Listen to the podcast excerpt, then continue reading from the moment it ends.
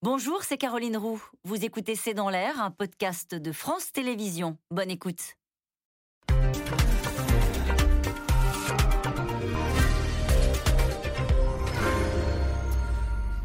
Bonsoir à toutes et à tous. Éric Zemmour en meeting à Lille et Marine Le Pen à Reims. Les deux candidats de la droite radicale poursuivent leur compétition jusque dans les meetings. Une compétition intense avec Marine Le Pen qui lâche ses coups et dit voir dans l'entourage d'Éric Zemmour, je cite, quelques nazis. Éric Zemmour qui, lui, tente de séduire l'électorat populaire du nord de la France avec ce déplacement à Lille. Une compétition qui se joue donc en partie sur cet électorat acquis aux thèses de la droite radicale. Alors justement, quels sont les ressorts de ce vote contestataire? Un vote qui totalise près de 30% des voix au premier tour dans les sondages. C'est le sujet de cette émission de ce C'est dans l'air, intitulé ce soir Zemmour, Le Pen, la guerre est déclarée. Pour répondre à vos questions, nous avons le plaisir d'accueillir Nathalie Saint-Cric, vous êtes éditorialiste politique à France Télévisions. Aurélie Herbemont, bonsoir, journaliste politique à RTL. On retrouve votre chronique Un air de campagne tous les matins sur RTL. Luc Bronner, vous êtes grand reporter au journal Le Monde. Je cite votre enquête publiée hier. La France n'est plus la France à la rencontre des électeurs d'extrême droite. Et enfin, Bernard Sananès, politologue, vous présidez l'Institut de sondage ELAB. Selon votre dernier baromètre pour les échos, la popularité de Marine Le Pen est au plus haut depuis 2017. Un Français sur trois dit avoir de la candidate du Rassemblement national une image positive. Merci à tous les quatre de participer à cette émission en direct. Alors, Nathalie Saint-Cric, je ne sais pas si c'est un hasard de calendrier, mais il y a deux meetings qui se tiennent quasi en même temps, hein, quasi en simultané. Tout à l'heure, on voyait là sur les écrans de télévision les, deux ambiances. Forcément, on va les comparer et forcément, on se dit déjà en nombre de spectateurs, enfin de, participants à ces meetings, euh, Éric Zemmour a l'avantage. Vous avez raison, forcément. Et en plus, ils se sont débrouillés quand même, même s'ils sont un peu copiés. On peut soupçonner Éric Zemmour d'avoir copié la date de Marine Le Pen pour avoir fixé son meeting à Lille, qu'il euh, y a un effet de masse. Alors, vous parliez de nombre de personnes. On nous annonce chez Éric Zemmour 7 000, 8 000. Et Marine Le Pen dit que de toute façon, c'était une convention présidentielle, qu'elle ne voulait pas avoir un effet de masse, qu'elles sont plutôt autour de 3 ou 4 000. Donc, on va comparer ça. Et on va également comparer le positionnement enfin le positionnement, je parle comme un expert de, marketing, lui étant à une nécessité, il est dans les terres du Nord, chez Marine Le Pen à Paris, il veut faire du social, pouvoir d'achat, parler aux, classes modestes, aux gens qui ont des problèmes de fin de mois, c'est ce qu'il dit, il a d'ailleurs adopté un ton très différent. Il a traité les autres candidats à la présidentielle de grands bourgeois. Il a raconté sa vie en disant qu'il savait ce que c'était quand il était petit, quand on ne pouvait pas payer le loyer à la fin du mois. Donc il a fait un, une grande, un grand effort de séduction chez les gens qui lui manquent puisqu'il est plutôt aimé, apprécié, je parle sous le contrôle de Bernard, par des classes moyennes, moyennes supérieures. Et Marine Le Pen, elle, doit naviguer entre deux eaux. C'est-à-dire, elle, elle a cet électorat populaire, elle doit se crédibiliser, elle doit être sereine comme elle veut, tout en l'attaquant, ce qu'elle a fait, vous le citiez en, en, citant notamment les quelques nazis. Euh, euh, et dans son entourage, les païens et les catholiques traditionnels. Tout en restant crédible et en profitant de la légère avance qu'elle a. Voilà, alors cela dit, les meetings, j'en finis après ça. Euh, je pense qu'effectivement, quand on voit ça à la télé, on a l'impression qu'il y a des des effets de foule. Il y a des effets de caméra aussi. bah oui, surtout que je veux au signal que contrairement à dans le temps, euh, les images sont fournies par les candidats. Donc ça veut ah. dire qu'il y a des metteurs en scène, des réalisateurs, des gens qui font des gros plans, qui évitent de nous montrer les endroits où il n'y a personne et qui nous montrent plutôt les gens où ça se coud des drapeaux. Donc tout ça, c'est une mise en scène. Marie Le Pen, elle, considère que euh, c'est déjà des convaincus qui vont dans les meetings et que ça sert à rien euh, d'avoir tous ces gens-là. Si du côté de Zemmour, on dit ah ah, on n'a pas fait venir des quarantiers gratuits pour remplir les salles. Bon, je ne suis pas sûr qu'il y ait un effet de masse, mais quand même, quand on regardait ça tout à l'heure, c'était assez impressionnant. justement, Luc Brunner, vous étiez à Villepinte, vous, le, le meeting du 6 décembre d'Éric Zemmour. Quel est le profil et quelle est l'ambiance on voyait, on voyait quand même des, gens qui applaudissaient fortement avec des drapeaux. Alors moi, je qui avait l'air électrique. Je relativise beaucoup l'importance de, ces meetings sur la question de l'affluence. On, a quelques milliers de personnes euh, alors qu'on a 48 millions d'inscrits euh, sur, euh, sur les listes électorales en, France. c'est très scénarisé et c'est très scénarisé avec ce que vous disiez qui est très important, le fait que ce soit les, les candidats eux-mêmes qui mettent en scène l'information. à Villepinte, moi j'ai vu beaucoup d'hommes, beaucoup plus d'hommes que de femmes euh, j'ai vu des jeunes qui étaient en nombre. J'ai aussi vu des gens qui étaient là par curiosité. Euh, ils espéraient peut-être plus de 15 000 personnes. C'était plutôt 11 000 personnes, donc quasiment 500 journalistes. Donc vous voyez, quand on regarde les chiffres, il faut pouvoir relativiser euh, l'effet spectaculaire des images.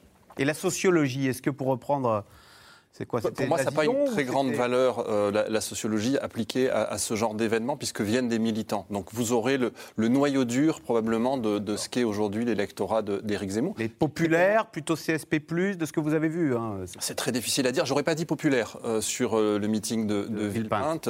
après, c'est évidemment un regard qui est, qui est, très rapide. Ce qui m'a marqué, moi, à Villepinte, c'est que ce qui est la force d'Éric Zemmour est aussi sa principale faiblesse, c'est qu'il est entouré de gens très radicaux.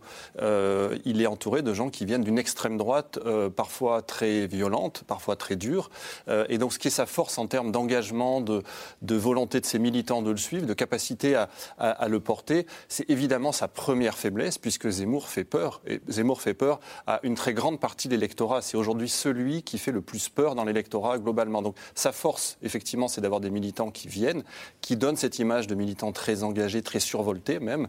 Ça fait des belles images de télé je pense que ces images sont, une, grande limite en réalité, puisque dans l'opinion, euh, ça ne peut pas avoir le même impact, euh, un impact absolument décisif. Il n'empêche, Aurélie Herbemont, est-ce qu'on a l'impression qu'il y a un second, a-t-il un second souffle dans cette campagne pour Éric Zemmour? On le voit, 8000 personnes à Lille, ça fait de belles images qui, qui passent sur les télévisions. Il y a eu des ralliements, Gilbert Collard, Marion Maréchal euh, qui soutient Éric Zemmour plutôt que sa tante. Mais il y a effectivement avec une dynamique de, ralliement, même s'il faut relativiser, puisque tout, ce qu'essaye de faire Éric Zemmour, c'est de se présenter depuis quelques semaines comme le, candidat de l'Union des droites. Donc il veut à la fois capter au Rassemblement national et capter chez les Républicains. Sauf que sur, le, papier, c'est bien joli, mais ça n'existe pas. Ce sont essentiellement des gens qui viennent du Rassemblement national et quelques élus. Je ne pense pas que ça fasse bouger vraiment dans l'électorat.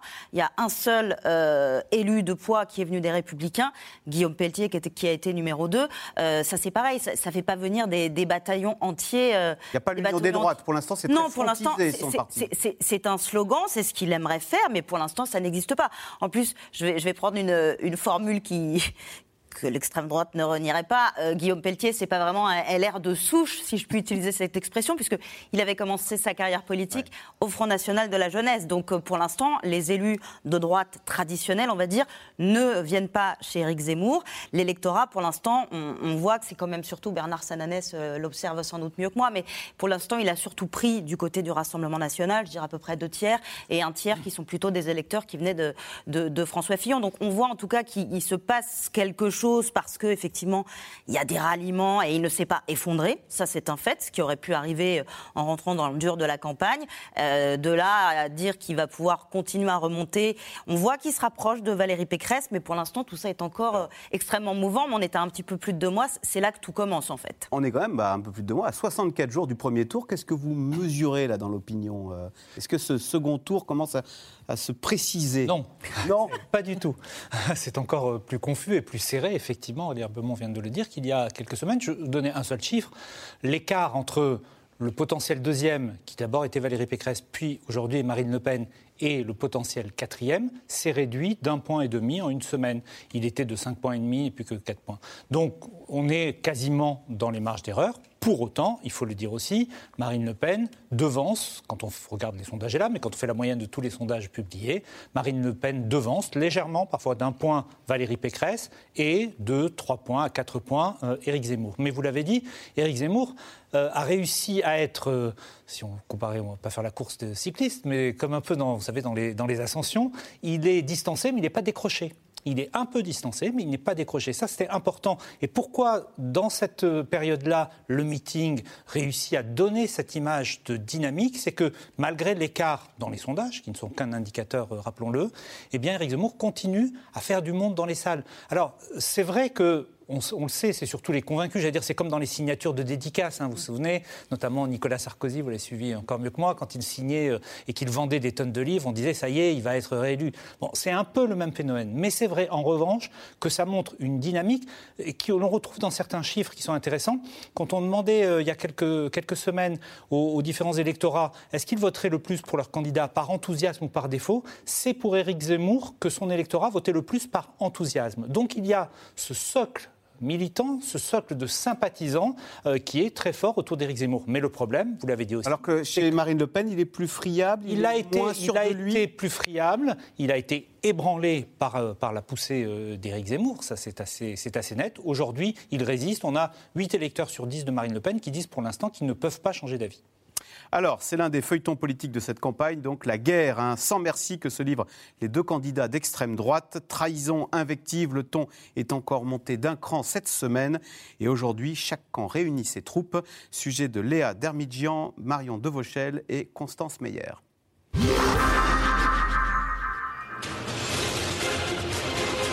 Dans une ambiance survoltée, Éric Zemmour entre sur le ring, déterminé à ouvrir le match au Grand Palais de Lille. Le prochain président de la République française, il veut l'être pour vous. Merci d'accueillir Monsieur Éric Zemmour. Entouré de 8000 militants et des derniers soutiens à avoir rejoint son cercle. Je suis fier qu'il soit à mes côtés aujourd'hui. Philippe, Gilbert, Guillaume, Maxette. Une démonstration de force et une opportunité. À quelques kilomètres de là, Roubaix a fait la une de l'actualité cette semaine sur un de ses thèmes de prédilection, l'immigration. Quelle tristesse, oui, quelle tristesse pour des villes comme Roubaix. Dans cette cité ouvrière, on ne trouve plus beaucoup d'usines, mais on trouve beaucoup de mosquées. On peine à trouver des cafés, mais on trouve beaucoup de boucheries halal.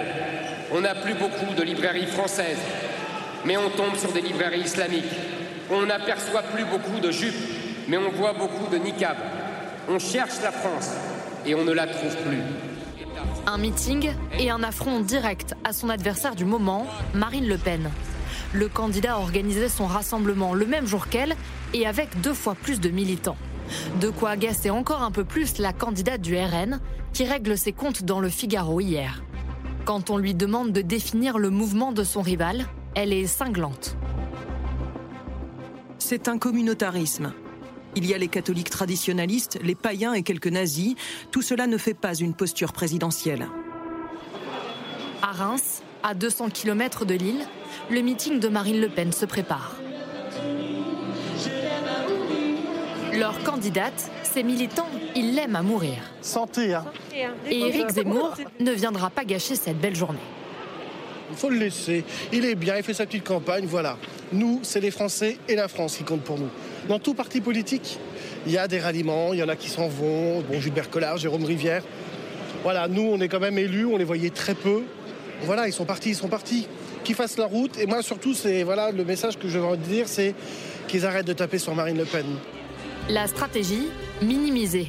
L'angle d'attaque, envoyer les cadres du parti sur les plateaux de télé.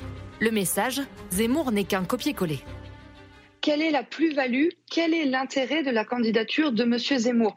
Il fait euh, de bons constats, oui, naturellement, mais est-ce qu'il va plus loin? Est-ce qu'il propose des solutions? Non. On en revient toujours au même. À quoi sert la candidature d'Éric Zemmour, mis à part diviser euh, la candidature du camp patriote On a un adversaire, il s'appelle Emmanuel Macron. C'est lui que nous voulons aujourd'hui euh, bien sanctionner de son bilan autour des sujets comme l'immigration, l'insécurité ou le recul du pouvoir d'achat.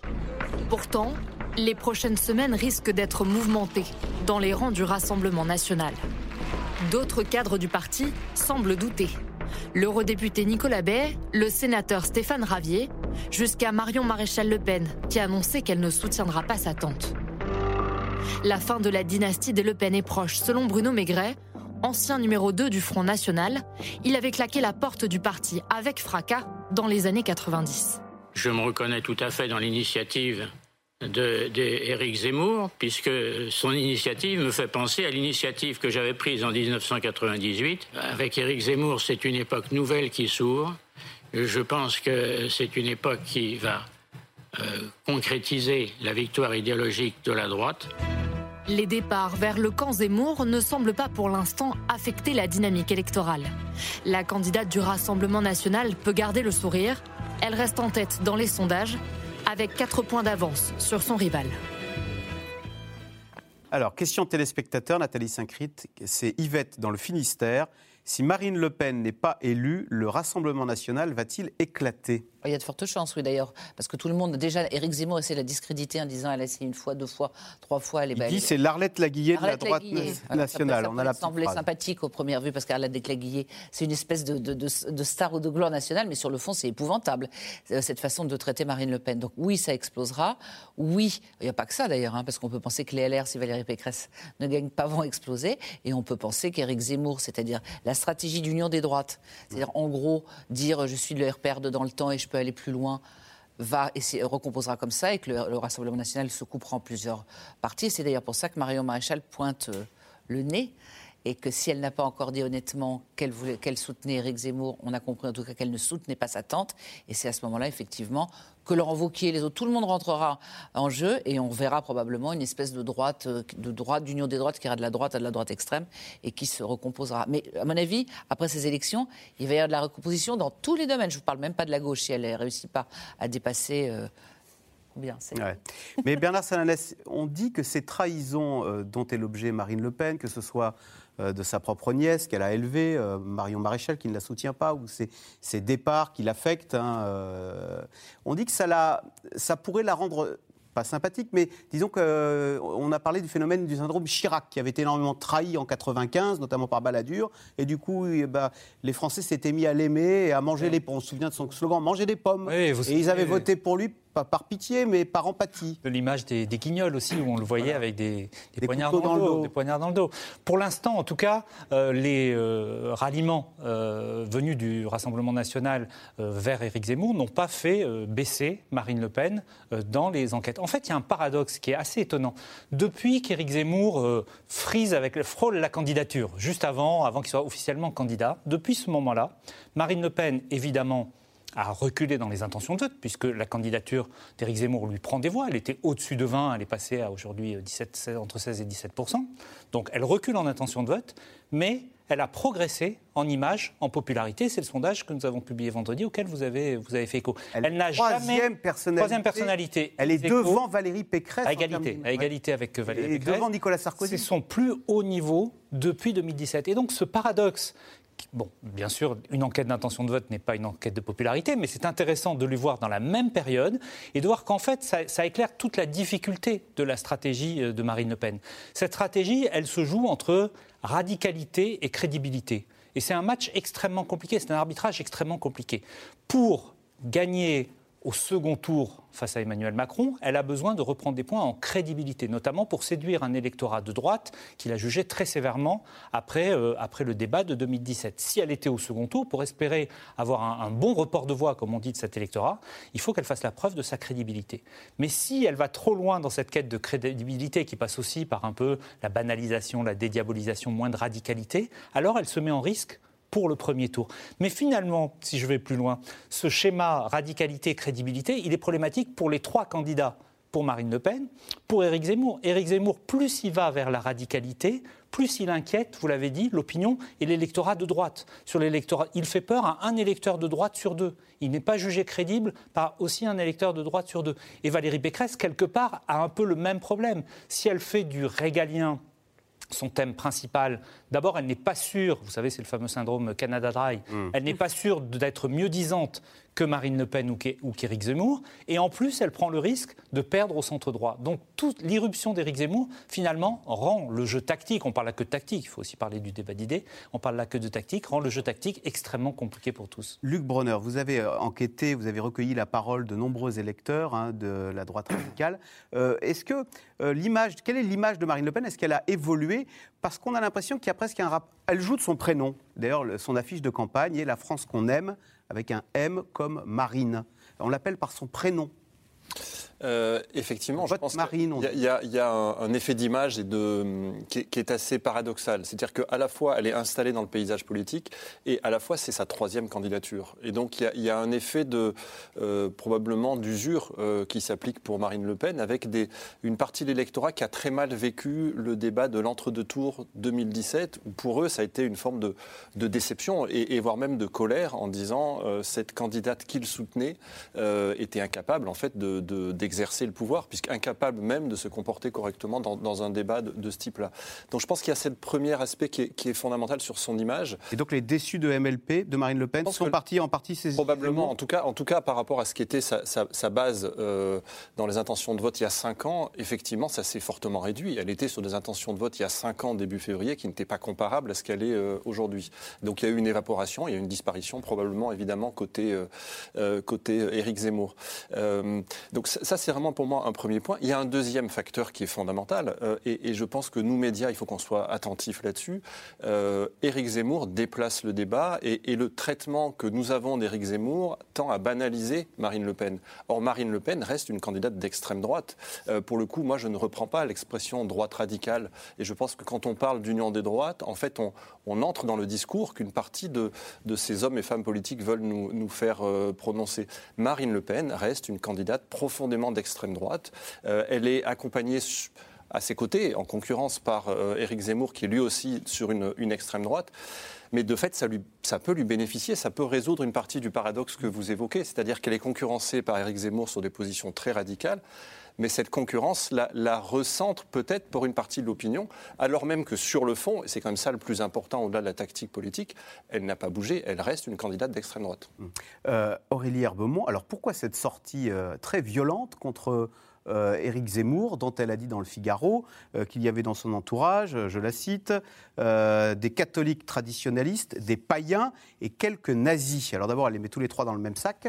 Euh, ce qui doit, pour ceux qui se sentent visés, euh, ne pas euh, les ravir. En fait, elle prend, elle accuse aujourd'hui Éric Zemmour. Elle reprend les accusations qui étaient faites à l'égard du Front National, époque Jean-Marie Le Pen particulièrement, mm. puisque c'est vrai que le Front National, à ses débuts, c'est effectivement un regroupement de chapelles d'extrême droite, des, nazis, effectivement, des, des, catholiques traditionnalistes. Et donc là, elle retourne ce qui a longtemps été reproché au Front National, contre Éric Zemmour. Et c'est ce que disait Luc Bronner, c'est-à-dire que sur le fond, Marine Le Pen n'a pas beaucoup changé, mais elle, ne veut plus du bruit et de la fureur, elle appelle ça comme ça. C'est-à-dire qu'elle ne fait plus de provocation, et, finalement, Éric Zemmour, c'est l'acte ultime de la dédiabolisation de Marine Le Pen. En, en accusant... En miroir. Elle dit, moi, vous voyez, je suis passé du camp de la raison. Les gens infréquentables sont chez Éric Zemmour. Il reste encore des gens très infréquentables euh, du côté du Rassemblement national. Euh, sauf que Marine Le Pen euh, choisit de dire, voilà, l'extrême droite, Marine Le Pen d'ailleurs déteste qu'on dise qu'elle est d'extrême droite, qui quand même malgré tout est le cas, euh, elle dit l'extrême droite, c'est Éric Zemmour. Et c'est vrai que par ses sorties, Éric Zemmour fait passer Marine Le Pen quasiment pour un enfant de cœur. Et ce qui fait que Marine Le Pen peut faire moins peur. Et, euh, ce qui inquiète d'ailleurs dans la majorité présidentielle, c'est que Marine Le Pen repousse beaucoup moins, on le voit dans les, dans les sondages de popularité, elle fait moins peur. Marine Le Pen fait de fait quasiment une campagne de second tour, ce qui peut être toujours risqué avant un premier tour, mais eh, si elle se retrouve à nouveau face à Emmanuel Macron, elle fera un score bien meilleur que la dernière fois, parce qu'elle ne mobilise plus autant contre elle.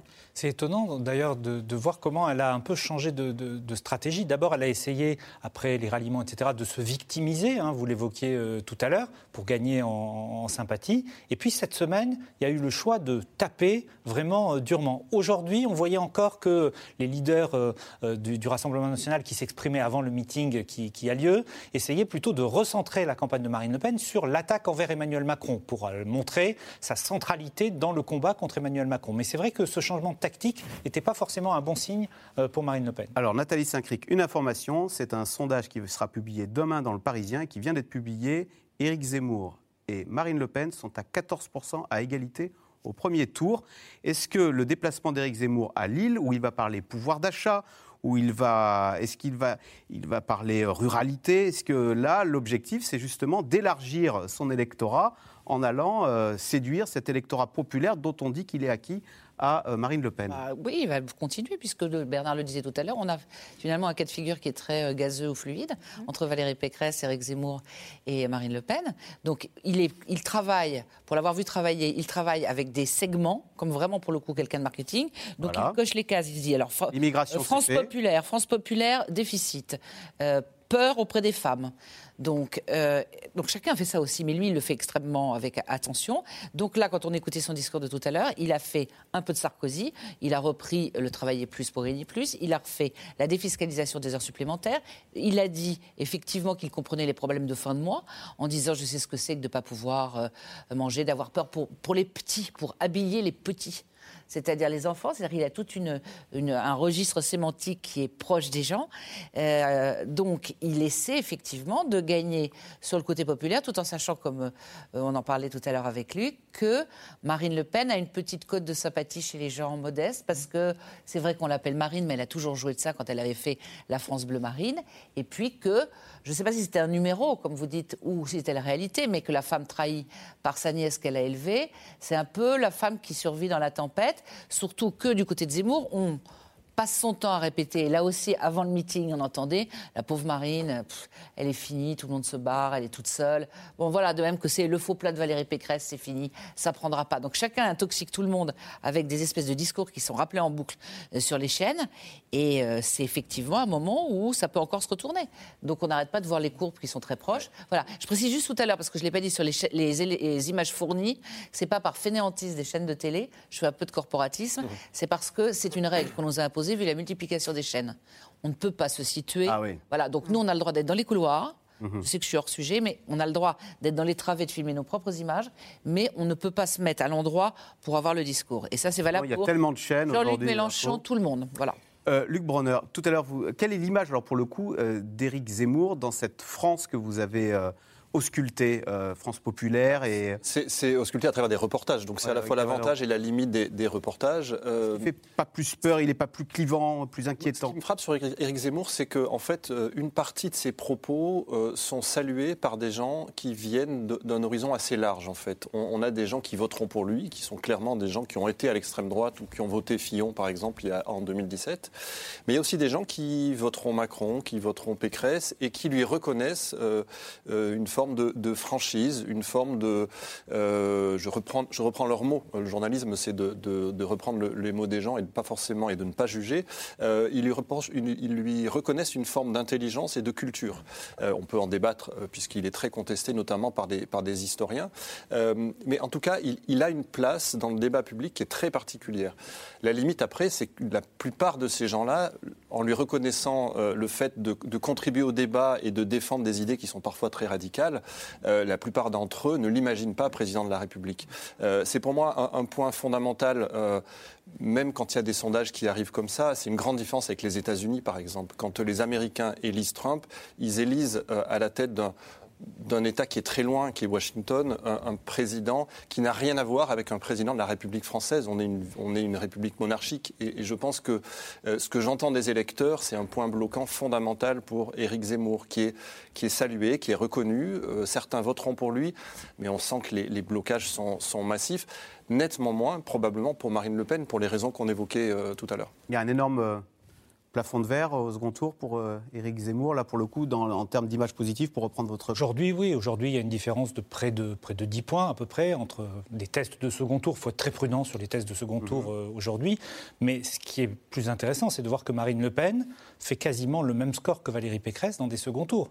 Euh, et ça, ça c'est nouveau. Hmm. On est le vote utile Pécresse, il est moins... est moins différenciant. Et, et aujourd'hui, ce que l'on regarde dans les, dans les reports de voix, c'est que l'effet, vous savez, du fameux front républicain, ah il jouerait pour l'instant, encore une fois, soyons prudents, il jouerait dans l'hypothèse Éric Zemmour au second tour. Il que la gauche irait se déplacer. Oui, mais pour voter Macron beaucoup moins euh, si c'était Marine Le Pen. Non pas que les électeurs de gauche aillent voter Marine Le Pen, mais qu'à ce moment-là, ils choisiraient, euh, ils choisiraient euh, l'abstention. Chirac, il a été élu à sa troisième tentative. oui. C'est la troisième tentative de Marine Le Pen. Je ne pose pas la question, mais vous l'avez comprise. Ça joue. Il y a un côté, c'est son tour. Elle a mûri, elle a appris, mais il y a des vraies différences. Moi, j'ai été regardé, alors en complément hein, de l'excellente enquête de Luc Bonner, j'ai regardé dans les, vous savez, les, les verbatims, les petites phrases. On a posé une question cette semaine qui est intéressante. C'est si vous n'aviez qu'une seule raison pour laquelle vous voteriez pour votre candidat, pourquoi? Et euh, sur euh, Éric Zemmour, on a en premier, pour relever la France, là aussi, hein, je ne cite que des, des verbatims de personnes que nous interrogeons, pour sauver la France, rupture avec le système, par le cash, changement radical. Pour Marine Le Pen, vrai changement, changer une bonne fois pour toutes. Elle, on ne l'a jamais essayé. On voit bien que les registres sont assez proches finalement, mais ils sont quand même différents. Et sur les crédibilités thématiques, là aussi, y compris sur les thèmes d'immigration, de sécurité, Marine Le Pen conserve quand même des bases assez, assez solides. Luc Brunner, d'ailleurs, dans les portraits que vous avez faits, il y avait une personne qui disait il nous faut un changement radical, vivre ce que la gauche a vécu le 10 mai 81. On a l'impression que certaines personnes désespèrent de la politique et seuls ces, ces votes alternatifs leur donneraient l'espoir d'un vrai changement Oui, je pense qu'il y, y, a une forme d'esprit de revanche que j'ai perçu mmh. dans, dans, cette population euh, assez éclectique, dans, dans, des lieux de reportage, une dizaine de lieux de reportage différents en France sur ces dernières semaines. Il y a un vrai désir de revanche, et de revanche qui peut être une revanche euh, sociale pour une partie d'entre eux, politique. Euh, c'est pas complètement négligeable parce que ça, ça traduit une forme d'énergie, d'envie. Euh, voilà, qui fait que l'extrême droite a, ce ressort-là aujourd'hui que, par exemple, la gauche n'a pas du tout. Et que je pense qu'une partie de, c'est ce que me racontent les gens que je rencontre, que, je, que, je, que j'interviewe, euh, euh, rêvent d'un 10 mai 81 euh, de, de l'extrême droite. Donc, ce qui veut dire qu'ils sont dans une construction politique qu'on a déjà connue et qui peut déboucher. Aurélie Herbemont, comment, dans le camp de Valérie Pécresse, on analyse le phénomène Zemmour? Au début, on se disait, c'est de la petite tactique politicienne, mais Zemmour, il fait baisser le ticket d'entrée pour accéder au second tour. Donc finalement, on se disait que dans le camp de Pécresse, on voyait tactiquement, hein, je, dis bien, plutôt d'un bon oeil le phénomène Zemmour. Bien sûr, parce que sans la candidature d'Éric Zemmour, Marine Le Pen serait au-delà des 20%. Donc à partir de là, ce serait quasiment inenvisageable pour, Valérie Pécresse d'accéder au second tour. Après, il y a toujours un truc très dangereux, c'est jouer les apprentis sorciers, euh, parce que si Éric Zemmour reprend une dynamique, il va finir par passer devant Valérie Pécresse. Donc potentiellement, ça peut ne pas être non plus très très porteur euh, pour Valérie. Elle a plusieurs laits euh, sur le feu. Bien sûr. Et ce qui fait qu'au début, effectivement, il se disait, on va pas, on va pas trop le taper parce que effectivement, c'est bien qu'il soit là. Mais vous voyez, chez LR, ils se disent, c'est bien qu'il soit là, mais en gros, entre 9 et 12. 9 et 12 ça leur va très bien. S'il est trop bas, ça veut dire que Marine Le Pen monte trop haut. Mais s'il monte plus, on, rentre quand même dans, une zone de, danger. Et vous évoquez ce sondage du Parisien, euh, et c'est ce qu'on voit bien quand même ces jours-ci, euh, dans, plusieurs enquêtes de plusieurs instituts. Euh, entre Éric Zemmour, Valérie Pécresse et Marine Le Pen, en gros, ils sont entre 3-4 points avec les marges d'erreur, si on fait plus 2, moins 2, on ne sait pas du tout dans quel ordre ils sont aujourd'hui.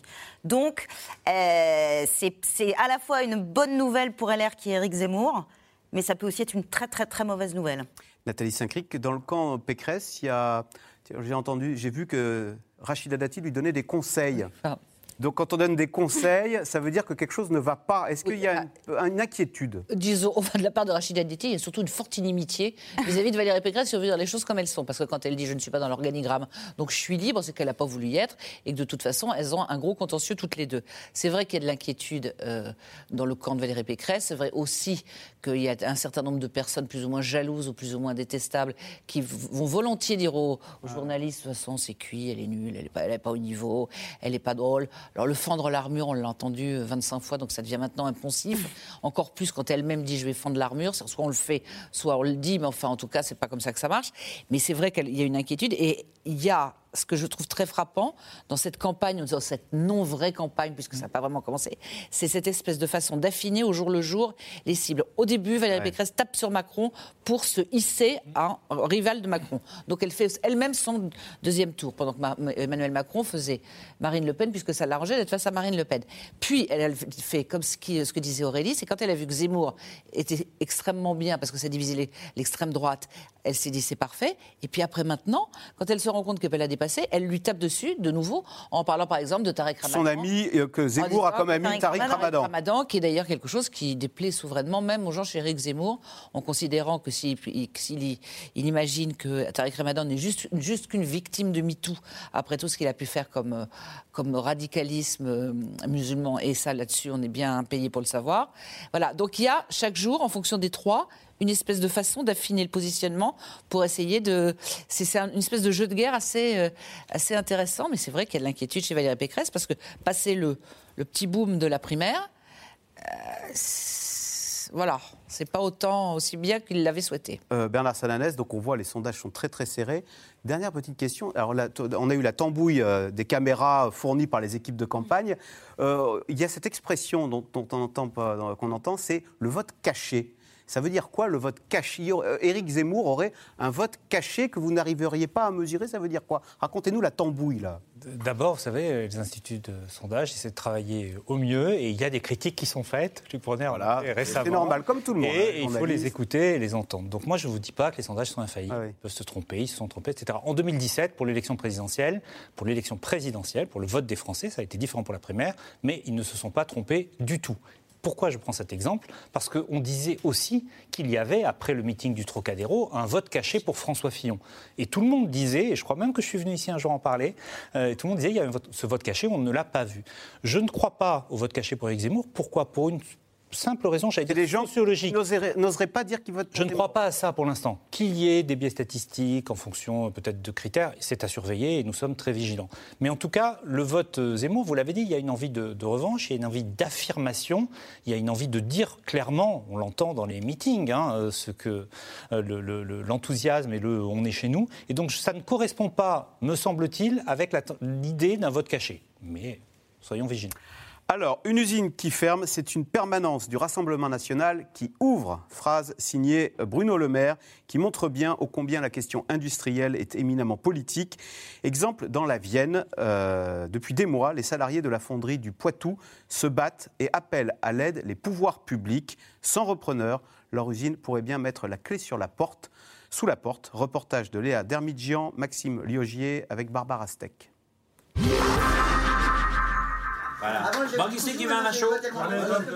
Le combat est loin d'être gagné, mais les salariés de la fonderie du Poitou peuvent un peu souffler. Ça fait du bien aussi d'avoir des bonnes nouvelles. On est encore en vie, on a nos contrats, on va continuer à travailler le dossier. Ils viennent d'obtenir un sursis d'un mois pour trouver un nouveau repreneur. Et leur unique client, Renault, s'est engagé sur un carnet de commandes d'un an. Soulagé parce que c'était pas gagné, on n'était pas sûr d'obtenir euh, les écrits de Renault. Euh, en plus, on a eu tous ces tout, ce que Renault euh, s'était engagé à écrire, donc euh, on est soulagé ce soir. Car le combat dure depuis des mois. La fonderie du Poitou et ses 320 salariés ne sont pas les seuls en difficulté. Tout le secteur est touché, victime des délocalisations et de la baisse des commandes des moteurs diesel. À Paris, mi-janvier, des représentants de toute la filière s'étaient retrouvés pour manifester au pied du ministère de l'économie. Nous, on demande à ce que Bruno Le Maire et Agnès Pannier-Runacher se réveillent. Euh, on nous parle souvent de réindustrialisation, bah, qu'on passe des paroles aux actes. Tout notre savoir-faire, il s'en va. Et nous, on le voit très bien à notre niveau. Tous nos anciens collègues qui ont 40 ans de boîte, ils n'ont jamais été remplacés. Et tout ce qu'on savait faire à l'intérieur de cette usine, tout s'en va. contrairement à ce qui, ce qui est raconté sur les plateaux télé depuis un moment, on ne reconstruit pas une industrie dans ce pays, on est en train de la détruire. Enfin, surtout celle de l'automobile. On est en train de défaire les fonderies, les filières euh, les unes après les autres. Et la fonderie, Jean-Yves, c'est l'histoire de sa vie. Voilà, ça c'est la fierté des fondeurs. Et on voudrait qu'on continue à les faire. C'est des pièces complexes en fonderie. Elle est toute petite. C'est un peu comme un deuxième cœur. Et ça veut dire beaucoup pour les fondeurs. Je pense que quand s'ils si, la voient à l'écran, ils vont être. 39 euh, ans, à fabriquer des culasses, et toujours aussi passionné. Mais à deux ans de la retraite, l'avenir de Jean-Yves s'assombrit. J'avais 40 euh, ans ou 35 ans. Donc je ne veux pas dire que ce soit pas compliqué, mais si on doit changer de métier, euh, ça laisse encore du temps pour refaire une carrière.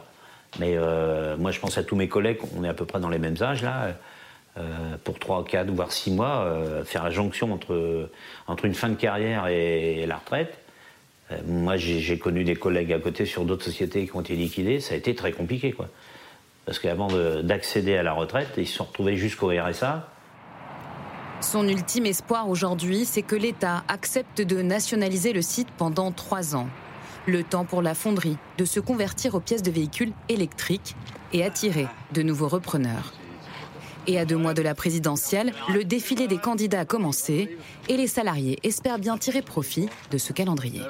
Bah, on rentre en période électorale et les promesses, eh ben nous, on veut jouer avec. On va profiter des politiques euh, pour faire avancer euh, la chose. Si vous prenez par exemple Fabien Roussel, euh, vous prenez son, programme, il est, c'est un copier-coller de, des revendications de la CGT.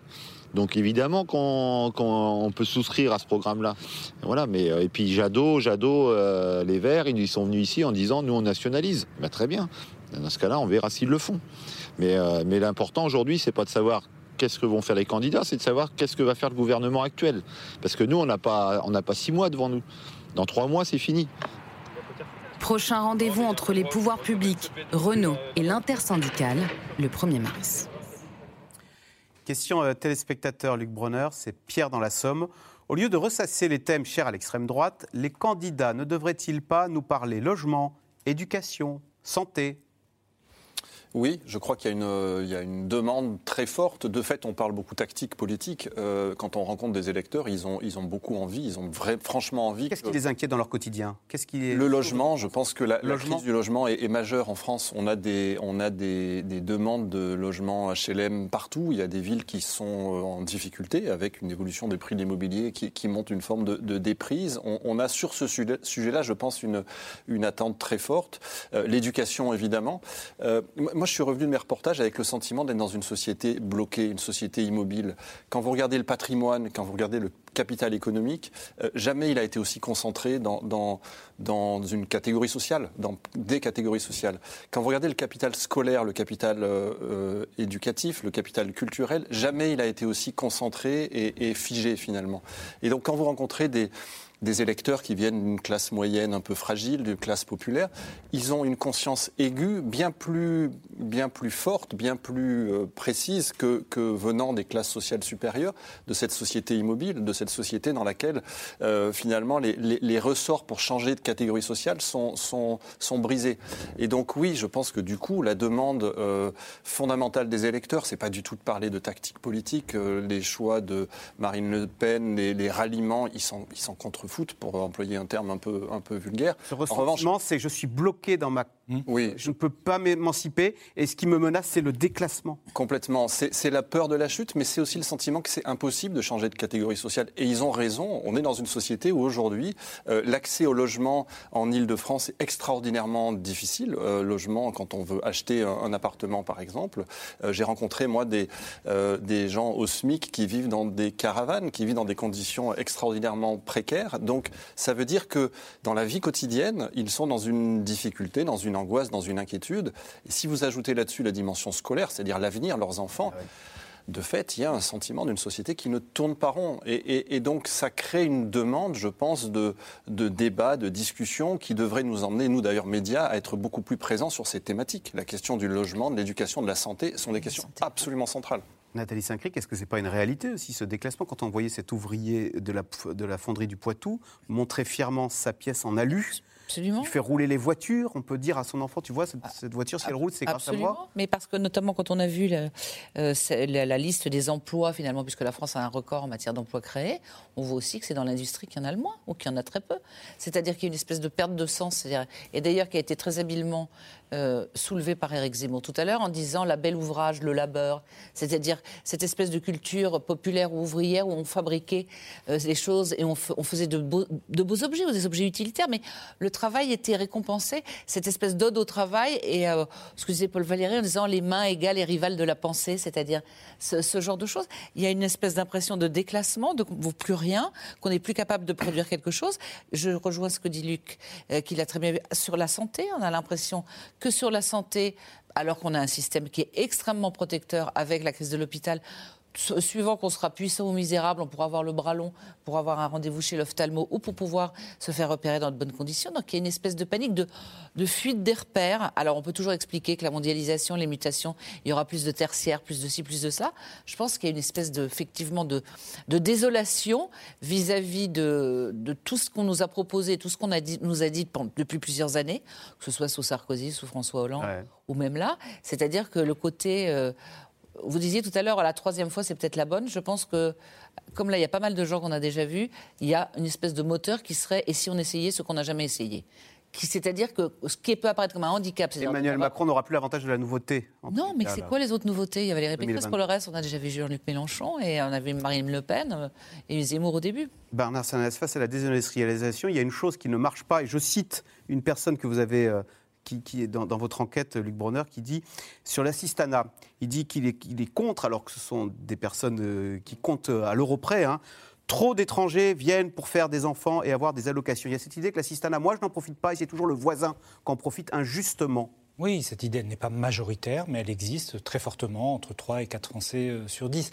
En fait, et on le voit bien dans la tentative d'Éric Zemmour dans son discours aujourd'hui, et là-dessus, j'allais dire, il est sur les mêmes euh, terres que, que Marine Le Pen, il y a la volonté chez ces deux candidats d'essayer de faire une synthèse entre ce que j'appelle la France exaspérée et la France désespérée. La France exaspérée par l'immigration, par l'assistanat, par les impôts, et la France désespérée par sa situation sociale, notamment par le sentiment d'injustice. On est en France, dans un pays où 7 Français sur 10 considèrent que la société est injuste.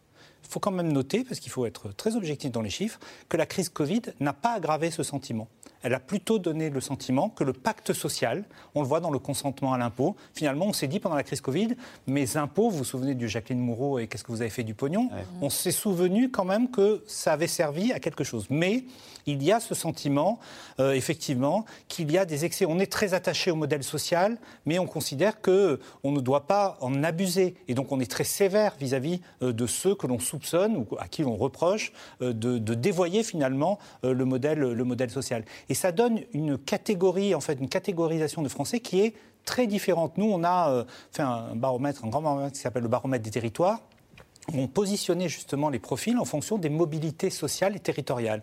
Et on voyait qu'on avait quatre catégories, je vais très rapidement. Une première de gens pour qui euh, ça va bien et qui pensent que le pays va bien. On les a appelés les, affranchis, beaucoup d'électeurs d'Emmanuel Macron, un peu d'électeurs de droite. Une deuxième catégorie qui était la plus nombreuse et la plus en progression qu'on a appelée les enracinés. Eux, dans leur bien-être, dans leur petit cocon, tout va bien, sont souvent des gens de plus de 50 ans, des propriétaires, mais par contre, ils considèrent que le pays va mal. Ils sont inquiets pour l'avenir du pays. Et puis, il y a deux catégories, ce qu'on a appelé les sur le fil et les assignés eux, ils considèrent que la France va mal et que leur situation va mal. Mais il y a une vraie différence très importante entre ces deux catégories. Les assignés considèrent qu'ils sont bloqués pour eux, pour leurs enfants, ils n'ont pas d'espoir. Les sur le fil espèrent qu'ils vont pouvoir sortir la tête de l'eau. Ils espèrent qu'à un moment, ils vont pouvoir progresser euh, et retrouver une place dans, la société. Et c'est assez intéressant de voir comment euh, ces profils euh, évoluent sur, sur une longue période.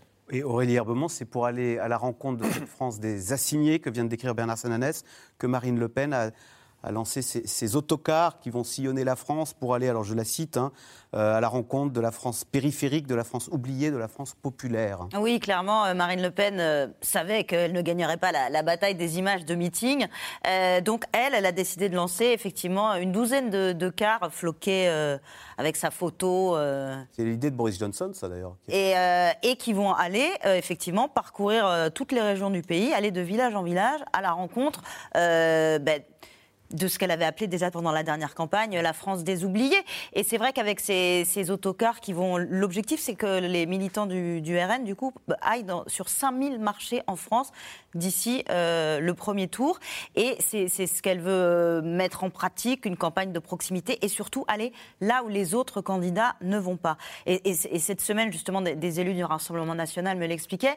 Euh, on va aller dans des villages où d'un seul coup, ils vont voir descendre du bus Marine Le Pen, ce qu'elle va aussi aller, évidemment, profiter euh, des autocars euh, Marine Le Pen pour, pour faire sa, sa tournée présidentielle et aller au contact des gens quand Éric Zemmour lui fait venir un peu des fans dans ses meetings.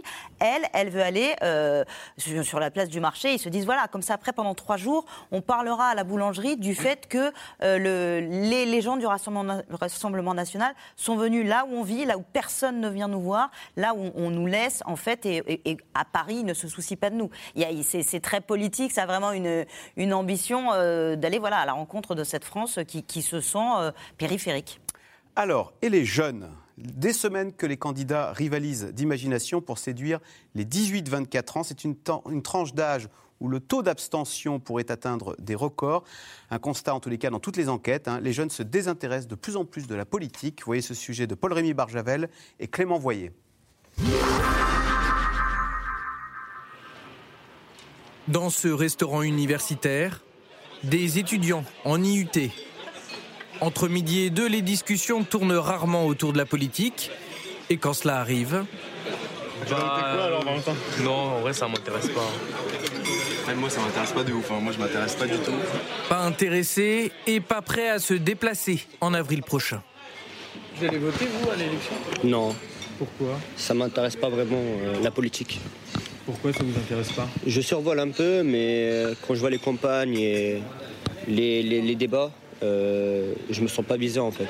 L'impression de ne pas être concerné, le sentiment que la politique ne change pas leur vie, ou alors que ses effets sont négatifs. En politique, ils font plein de promesses, et pendant tout le mandat, il n'y a rien qui bouge, ou ça bouge dans le, mauvais sens, le sens inverse de ce qu'ils ont promis. Toujours des, euh, beaucoup de paroles pour pas beaucoup d'actes. Euh, ma mère euh, veut absolument que j'aille voter parce que c'est euh, un devoir de voter. Mais Aujourd'hui, je pourrais pas dire. Je sais même pas quels sont les programmes. Manque d'informations ou simplement éloignement de la politique? 59% des 18-30 ans pensent d'ailleurs ne pas voter au premier tour de l'élection présidentielle. Ils sont pourtant la cible des candidats qui rivalisent de propositions. Banque pour les jeunes chez Valérie Pécresse, suppression de l'impôt sur le revenu pour les moins de 30 ans pour Marine Le Pen. Je ne veux pas que nos jeunes partent à l'étranger. Je veux qu'ils restent en France. Je veux qu'ils euh, euh, construisent des entreprises. Euh, je veux qu'ils s'installent avec leur famille. Je veux qu'ils envisagent leur avenir en France. À gauche, le principe d'un revenu minimum s'impose. Moi, ma solution, c'est 1063 euros pour tous ceux qui sont en fac, mais qui sont autonomes de leurs parents, hein, s'il vous plaît. Nous mettrons en place ce revenu citoyen pour éradiquer la grande pauvreté dans notre pays dès 18 ans. Dès 18 ans. Encore faut-il pouvoir être entendu. Que ces propositions arrivent jusqu'aux jeunes. C'est l'objectif de Mathilde, qui a choisi de se placer à la sortie d'une cité universitaire. Bonsoir, pour les élections présidentielles? C'est Yannick Jadot pour l'écologie. Pour informer ce public qui se détourne de la politique, elle croit encore au bon vieux tract. C'est sûr que les jeunes ont de plus en plus, je dirais, euh, des moyens alternatifs de faire de la politique. Euh, il y a beaucoup aussi qui sont vers l'associatif plus que le politique et qui pensent faire changer les choses avec euh, l'associatif, ce qui est vrai. mais le tractage, ça permet quand même de pouvoir aller atteindre des. Enfin voilà, de pouvoir un peu faire parler de nos idées. Puis bah, mine de rien, un tract, quand on va aller le lire dans le métro ou dans le RER e après, ça peut permettre de dégayé la, curiosité des, gens qui vont prendre notre acte. Mais pour certains, la solution viendra des nouvelles technologies. À la sortie de cette université, ces jeunes testent une nouvelle application intitulée Elise. Arrêtez les installations d'éoliennes. Euh, ben Cet outil propose aux internautes de trouver le candidat qui leur convient le mieux. Instaurer le droit de vote à 16 ans. Euh, ah, je dirais non. non, non, non On est d'accord. Au bout de 25 propositions, l'application établit un classement et le résultat est parfois étonnant. En première place, Emmanuel Macron. Mais on est d'accord avec Yannick Jadot. Hein. Et ensuite Jean-Luc Mélenchon. Ça reste de la politique et pour une approche un peu simple de la politique, quand tu as envie de faire ça rapidement, ça reste pas mal dans l'idée. Derrière cette application, deux étudiants en école de commerce.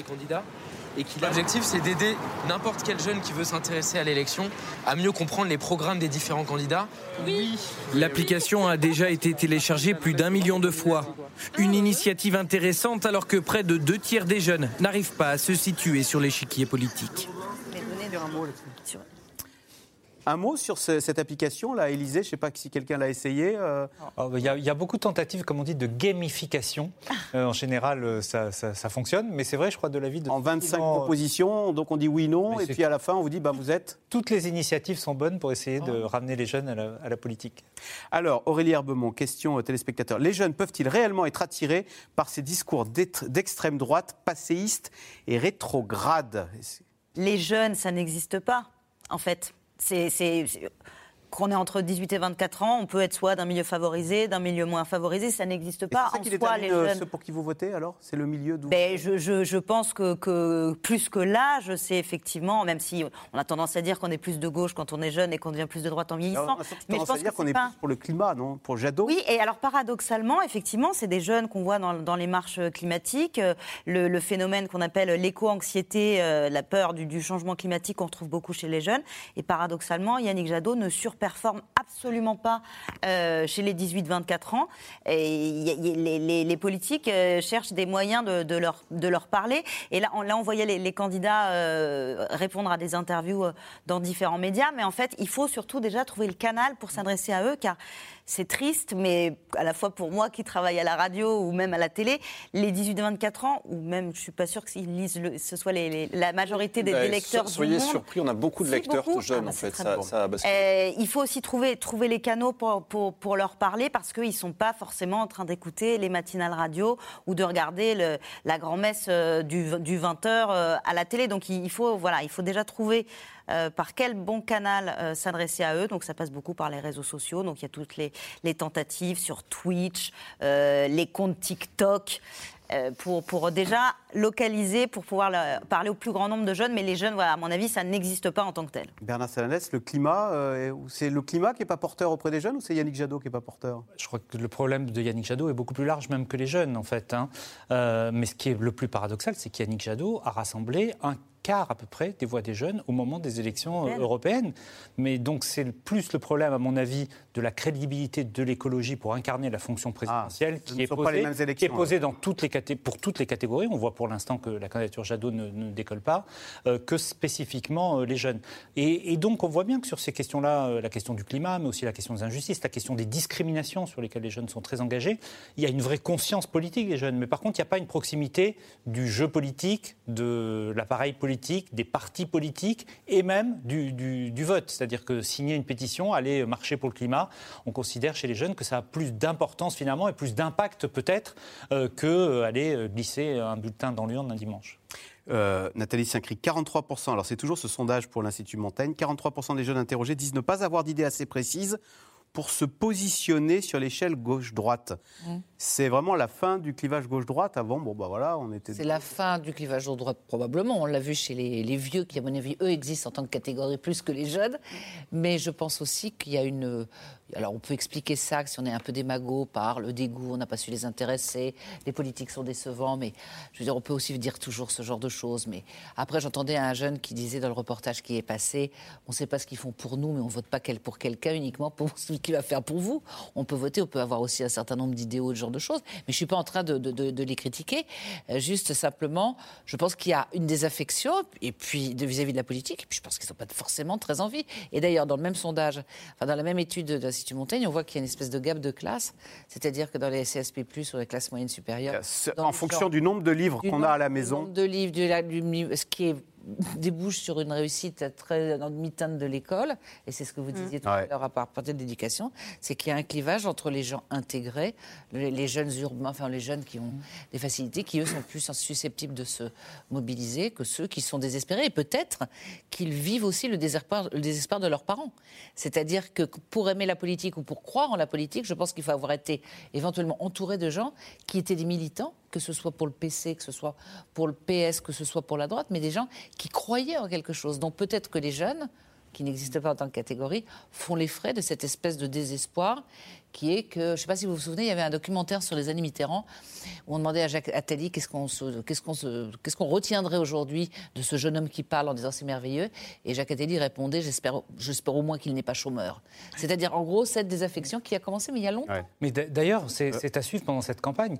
C'est vrai que pour l'instant, on ne parle pas du chômage. Très peu. On parle plutôt des pénuries de Alors que compétences. Alors que les jeunes en Et- souffrent. Et, et les jeunes en souffrent, en ont souffert. On verra comment ça se traduit aussi euh, dans le vote. Mais Luc Brodeur, vous nous parlez tout à l'heure de l'assignation sociale, le fait qu'on était dans sa casse, on n'avait plus l'espoir d'en sortir. Et c'est vrai que ce que montre cette, étude de l'Institut Montaigne, il disait la seule façon de, de différencier les jeunes, c'est le nombre de livres à la maison. Si vous avez, si dans votre famille il y a des livres, vous allez vous intéresser à la politique, vous allez être ouvert. Et si vous n'avez pas de livres à la maison, si vos parents n'ont pas de livres, vous êtes une autre, une autre caste. Oui, je pense qu'on est face à une fracturation majeure. Euh, Tout à l'heure, je disais 45 millions d'inscrits, c'est 48 millions d'inscrits en France. Euh, très probablement, on sera sur euh, 30 millions, 32 millions de personnes qui vont s'exprimer au premier tour de la présidentielle. C'est beaucoup moins que sur les élections euh, précédentes. Ça veut dire qu'on a perdu des millions de personnes qui, jusqu'à présent, se, déplaçaient. Ça a deux conséquences majeures. C'est qu'on est d'abord face à un, cataclysme de, de l'abstention. Je pense que c'est le sujet central aujourd'hui qui rejoint la question que vous me posez de, la proximité avec la politique, de la croyance, de la confiance. Euh, passer en avril peut-être à 30-32 millions seulement de personnes qui vont aller voter, c'est un désastre euh, potentiel historique. C'est difficile de, le prévoir, mais euh, on, était au second tour d'élection présidentielle en 2017 à 31 millions, 31 millions de personnes qui se sont exprimées au final. Donc ce chiffre, il est plausible. La première conséquence, c'est que seront qualifiés au second tour des candidats qui pourront n'avoir que 7, 6, 7 millions de voix. C'est très peu dans un pays de 67 millions de, de personnes. Euh, je donne ces chiffres parce que ça permet de se rendre compte de ce à quoi on est confronté et pourquoi la question de l'abstention est C'est la centrale. fragilité du modèle démocratique. La, la fragilité du modèle démocratique, mais la conséquence seconde derrière, c'est que la qualification au second tour, notamment pour le deuxième, peut se jouer à quelques dizaines, quelques centaines de milliers de voix. Et, et ce ce qui veut dire que tous les scénarios sont possibles. Donc voilà, pour moi, ramener la question de l'abstention, c'est assez fondamental parce que ça dit notre et ça dit les risques démocratiques auxquels on est confronté euh, maintenant. Et c'est vrai que c'est valable en particulier pour euh, les jeunesses. Moi, je suis très sensible à ce que vous dites sur le fait de, dire qu'il n'y a pas une jeunesse, il y a des jeunesses. Euh, de, pour elles, de, participer à ce choix qui est un choix majeur collectivement, démocratiquement. voilà, pour ne pas laisser la place à quelques dizaines ou centaines de milliers de personnes qui vont décider pour elles. Allez, tout de suite, on revient à vos questions. Alors Bernard Sananès, si Éric Zemmour était présent au deuxième tour, y aurait-il un front républicain contre lui comme contre Jean-Marie Le Pen en 2002 c'est probable, en tout cas pour l'instant, on le mesure. Aurait-il la même intensité? On ne sait pas. Est-ce qu'il se traduirait par le fait que les électeurs de gauche aillent voter pour Emmanuel Macron ou simplement euh, par, euh, par euh, l'abstention? En tout cas, pour l'instant, on mesure que ce réflexe du Front républicain est réactivé par une hypothèse Éric Zemmour au second tour. Alors encore une question pour vous. À quel taux les projections placent-elles l'abstention à la prochaine présidentielle dont on a vu le danger qu'elle représentait pour euh, notre démocratie. Il faut être extrêmement euh, prudent sur, euh, sur l'abstention, parce que là aussi, il y a parfois des, des, des, erreurs. Mais pour l'instant, on mesure une intention d'aller voter qui est plus faible qu'en 2017. Il y avait eu 78% de votants au premier tour, donc on était assez près des 80%. Mon intuition, c'est qu'on sera peut-être cette année plus proche des 70% que des 80%. Attention, avant le Covid, il y a eu une élection qui nous a surpris, c'est les européennes, où finalement la participation a fini beaucoup plus haut, notamment par un survote des jeunes. Donc, pour l'instant, effectivement, on a plutôt une tendance à la baisse, notamment chez les jeunes. On a 4 jeunes sur 10 seulement qui nous déclarent qu'il est sûr d'aller voter. Euh, Aurélie Herbemont, Jean euh, à Paris. Qui d'Éric Zemmour ou de Marine Le Pen inquiète le plus Emmanuel Macron? Marine Le Pen, très clairement, euh, pour les raisons que j'évoquais tout à l'heure, c'est-à-dire qu'elle elle, s'est recentrée par l'existence même d'Éric Zemmour et effectivement, euh, la Macronie se dit que le barrage contre Marine Le Pen sera beaucoup moins puissant euh, que la dernière fois. Euh, d'ailleurs, les, sondages, même s'il faut prendre avec beaucoup de, réserves, euh, la mettent effectivement au même niveau que Valérie Pécresse dans un second tour. Ce qui, ce qui est hallucinant, elle est autour de 45-46%. après, ça ne présage pas de ce qui se passera en vrai, mais clairement, ils se disent que Marine Le Pen sera beaucoup plus. ce ne sera pas aussi facile que la dernière fois dans un second tour, alors que Éric Zemmour, il est tellement clivant que normalement, le, barrage et les gens de gauche viendraient sauver Emmanuel Macron, même s'ils ne veulent pas d'Emmanuel Macron. Alors, vrai cauchemar, c'est Valérie Pécresse. Oui. Pour, euh, pour, Emmanuel Macron. Bah justement, quand Emmanuel Macron va-t-il, ah tiens, un scoop, déclarer sa oh, candidature Allez, dites-nous la date Moi, j'en ai aucune idée. On va pas lire dans les entrailles de poulet ou dans le mar de café. Ça compte ou pas Qu'est-ce que... Bah, je pense. Alors, je pense. Mais ce que je pense, c'est pas non plus. Euh, voilà. Euh, un, qu'il y a, il y a une logique à le faire le plus tard possible pour lui, mais il ne faut pas qu'il en abuse. Hein, on ne va pas nous faire le général de mmh. Gaulle qui l'a fait à 31 jours, et d'ailleurs on a vu comment ça s'est terminé le premier tour. Il y a une barrière, hein, c'est le 4 mars un jour. Voilà, le, dépôt le dépôt des parrainages. Mais ce soir, il les a déjà. Il les a déjà. Il n'a pas besoin d'être. Il y a, effectivement, on va nous dire la crise internationale, c'est-à-dire qu'il va à Moscou, lundi, il va à Kiev et tout ça. Il y a un moment donné où ça peut être agaçant, cette espèce de secret de polichinelle, et surtout c'est agaçant, à mon avis, si, et d'ailleurs c'est repris pas mal dans un certain nombre de meetings des opposants, qui est cette espèce de côté, je vais sur le terrain pour euh, annoncer des choses qui sont du registre de la présidence de la République, mais en même temps je fais campagne. C'est-à-dire qu'il y aura un moment donné où on aura peut-être l'impression qu'il joue sur tous les tableaux, mmh. et que c'est que ça va, quoi. Mmh. ça va parce que le je prends mon temps, le moment venu, le jour où. euh, voilà.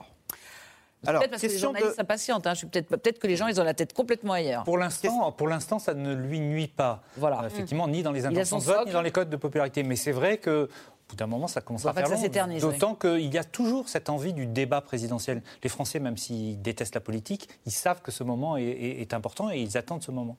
Question de Trévor à Paris, euh, Aurélie Herbemont. Savez-vous ce que planifient Marine Le Pen et Éric Zemmour après la présidentielle? Nous sommes le lundi 26, 25 avril. Euh, que Éric Zemmour et Marine Le Pen, ils deviennent quoi? Alors ça dépend ce qui se sera passé au premier et au second tour. Euh, si aucun des deux n'est au second tour, euh, ça va tanguer et il va y avoir de la, de la, recomposition. En fait, il va y avoir de la recomposition parce que, de mon point de vue, la décomposition politique qui a été entamée en 2017 n'est pas terminée.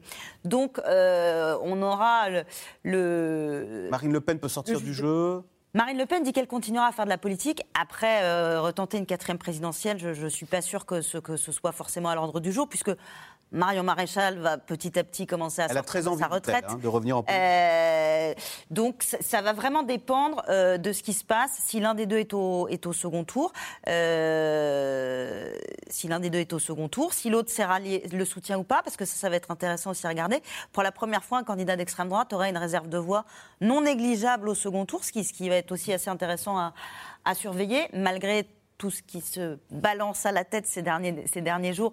On verra comment ça se passe. Mais effectivement, il y aura une volonté de, retravailler les, frontières et les limites de, la partie droite de l'échiquier. Et peut-être avec certains, si, un des deux est au second tour, ça veut dire que LR n'est pas au second tour. Donc il va y avoir beaucoup d'agitation euh, sur cette partie-là de, de l'échiquier politique. Luc Bronner, c'est Chloé dans les Alpes de Haute-Provence. Éric Zemmour ne bénéficie-t-il pas de l'effet nouveau candidat Est-ce que vous l'avez entendu ça? Bien sûr, euh, il a un avantage très paradoxal, c'est l'avantage de ne jamais avoir euh, exercé la moindre responsabilité publique, je dirais même la, moindre responsabilité collective, ce qui est quand même un, gap en termes d'expérience qui, est absolument considérable.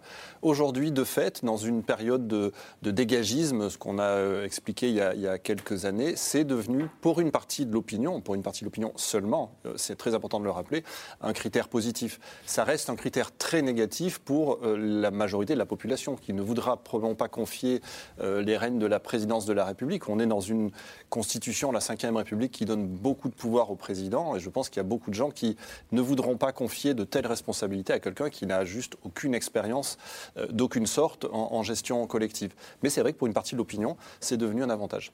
Nathalie Saint-Cric, est-il possible que ni Marine Le Pen ni Éric Zemmour n'arrivent à obtenir leurs 500 signatures? C'est Éric en Haute-Garonne Ça a l'air serré, mais d'un autre côté, on nous fait le coup euh, tous les cinq ans du serré, notamment chez Marine Le Pen.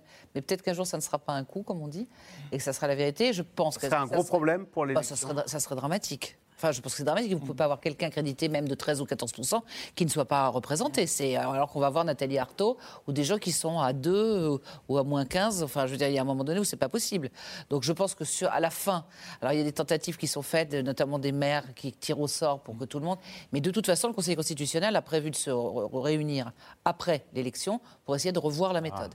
C'est-à-dire trouver quelque chose qui ne puisse pas mettre hors démocratie, hors du champ du vote, des gens qui ont, on peut en penser ce qu'on veut, mais qui ont nécessairement besoin de, de pouvoir se présenter. Moi, je crois que ça va se finir bien, mais peut-être parce que bien, c'est-à-dire avec les, les parrainages. Mais peut-être qu'il y aura un, un- même Jean-Luc Mélenchon rame. Enfin, Mmh. euh, c'est quand même assez complexe avec cette publicité des, des noms. Et donc c'est jusqu'au 4 mars et jusqu'à la dernière minute, euh, des candidats qui avaient promis Mmh. leur vote peuvent se rétracter. Hein? Oui, ils peuvent ne pas le faire. Et puis surtout, il faut une marge. Oui.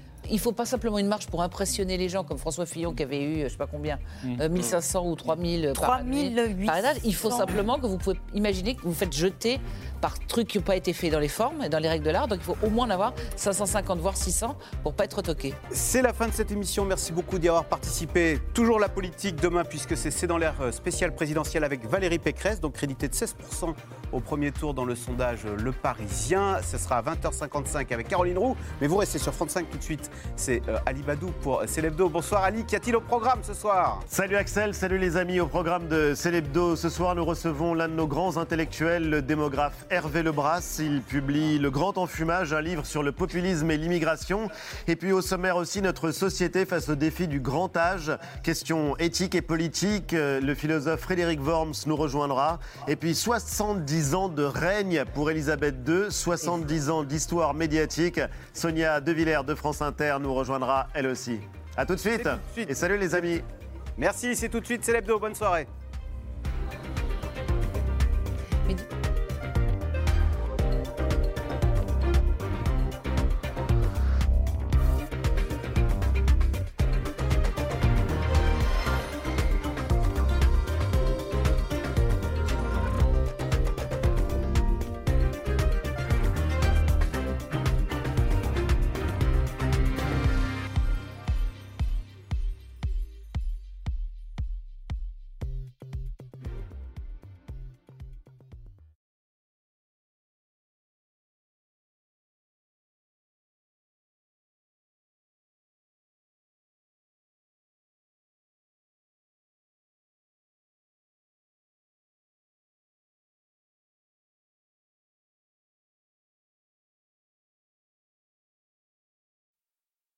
C'était C'est dans l'air, un podcast de France Télévisions. Alors s'il vous a plu, n'hésitez pas à vous abonner. Vous pouvez également retrouver les replays de C'est dans l'air en vidéo sur France.tv.